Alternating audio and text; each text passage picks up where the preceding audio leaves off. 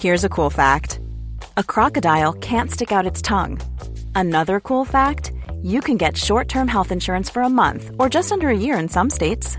United Healthcare short term insurance plans are designed for people who are between jobs, coming off their parents' plan, or turning a side hustle into a full time gig.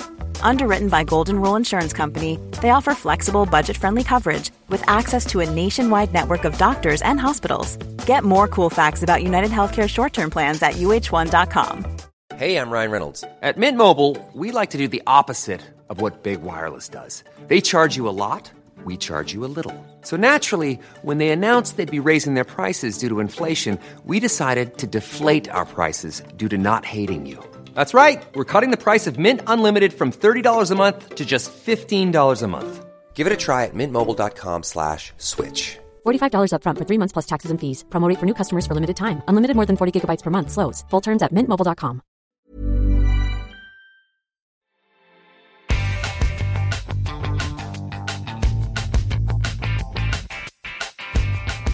Hello and welcome to the Paediatric Research Podcast with me, Charlotte Stoddart. Joining me this month is Neil Marlow from University College London. He's here to talk about the Bayley scales of infant development.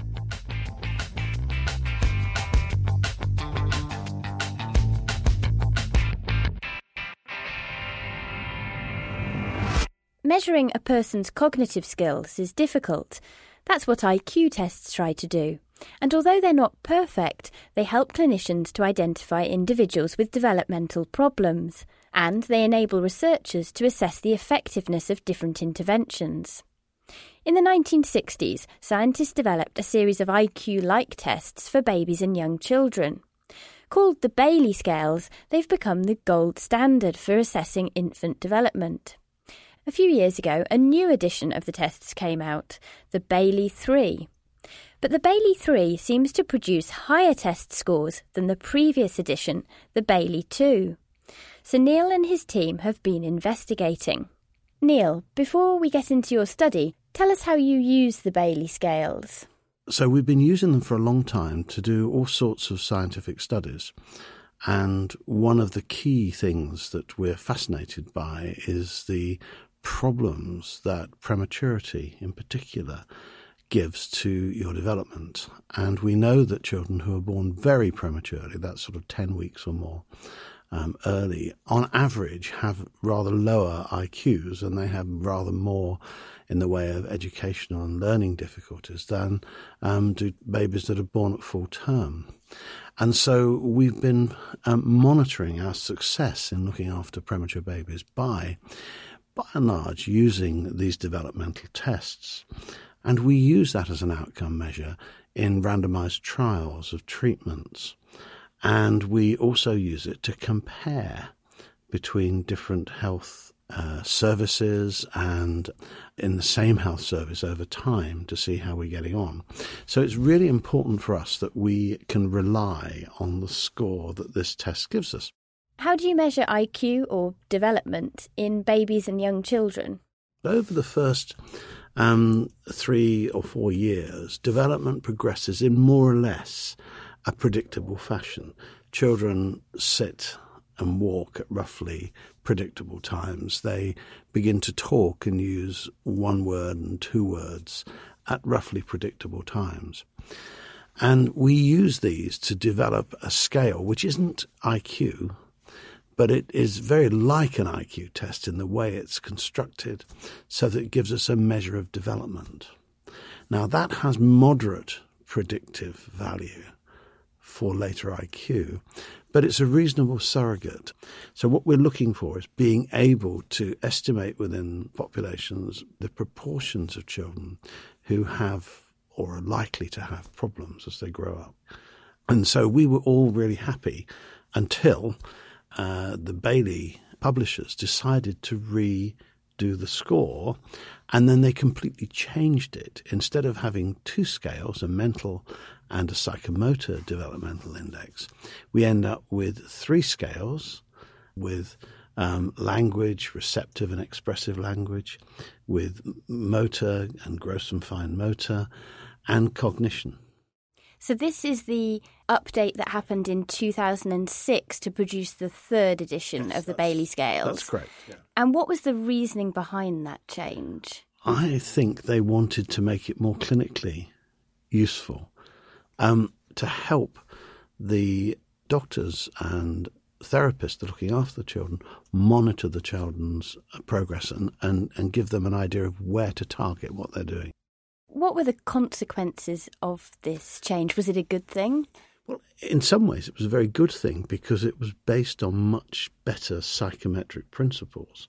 And so, of the sort of the subtle things that babies were developing in terms of their learning were better incorporated into the test, such as do they recognize the use of objects and things like that. Now, the, the problem is that over time, if you continue to monitor a population, always at the same age, you find the scores go up.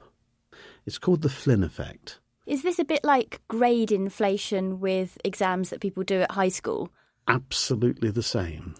And that's that's okay because every time the test gets restandardized, we go back. So we expect a restandardization to give us a lower um, number for the child's uh, development, if you like. And the problem is that when they restandardized the Bayley, they did it in a different way. And they felt that they needed to put low scoring children in as a little um, excess over what they'd done previously.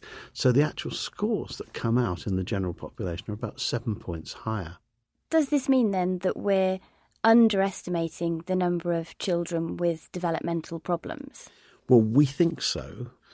We had used under 70 as our reliable cut-off point for many years, and suddenly we found we couldn't use it because there were so few children who scored under 70.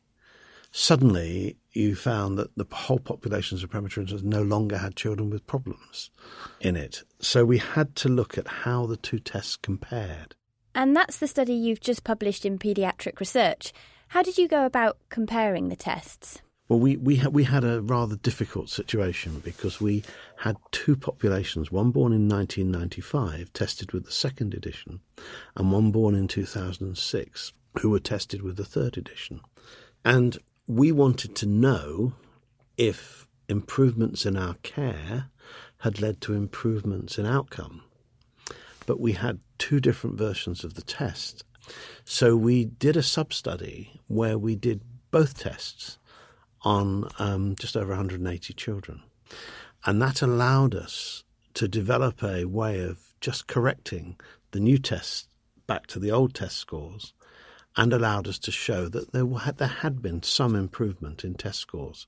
So we were indeed underestimating the number of children. And, and actually, the number of children we identified using the new test was around about 8 to 10%. Um, but when we reverted back to our old test, in which we had much more confidence, we found that 30% had problems. And that's a big issue. Otherwise, it looks as if we've suddenly completely cured the problems of prematurity. And actually, we haven't. Still a long way to go. I guess another interpretation would be that the old test was actually overestimating the number of children with problems. Yes, um, and and in fact, I mean, what is needed is someone now to look at IQs against the new test results. Um, but we were still left with a problem, and we have a problem now. For example, we have five huge studies of oxygen saturation targets, and some of the babies have been tested with the Bayley 2 and some have been tested with the Bayley 3. So, this is a very important issue for research. Is it also an important issue in the clinic?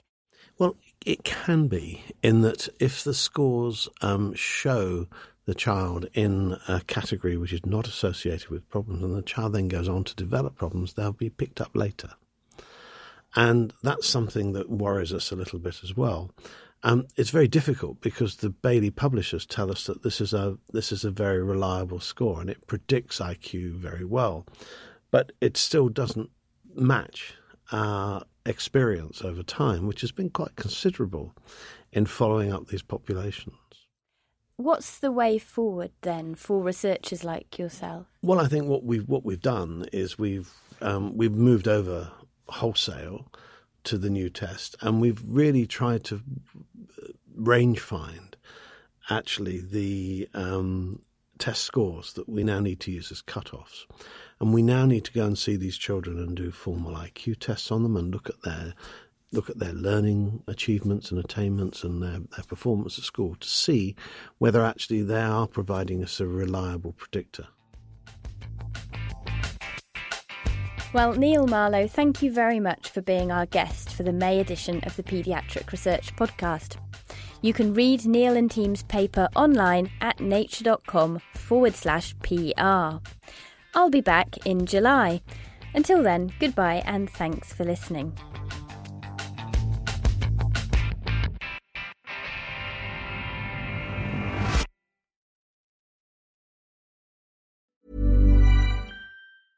Imagine the softest sheets you've ever felt. Now imagine them getting even softer over time. That's what you'll feel with Boll and Branch's organic cotton sheets. In a recent customer survey, 96% replied that Boll and Branch sheets get softer with every wash. Start getting your best night's sleep in these sheets that get softer and softer for years to come. Try their sheets with a 30-night guarantee. Plus, get 15% off your first order at bollandbranch.com. Code BUTTERY. Exclusions apply. See site for details.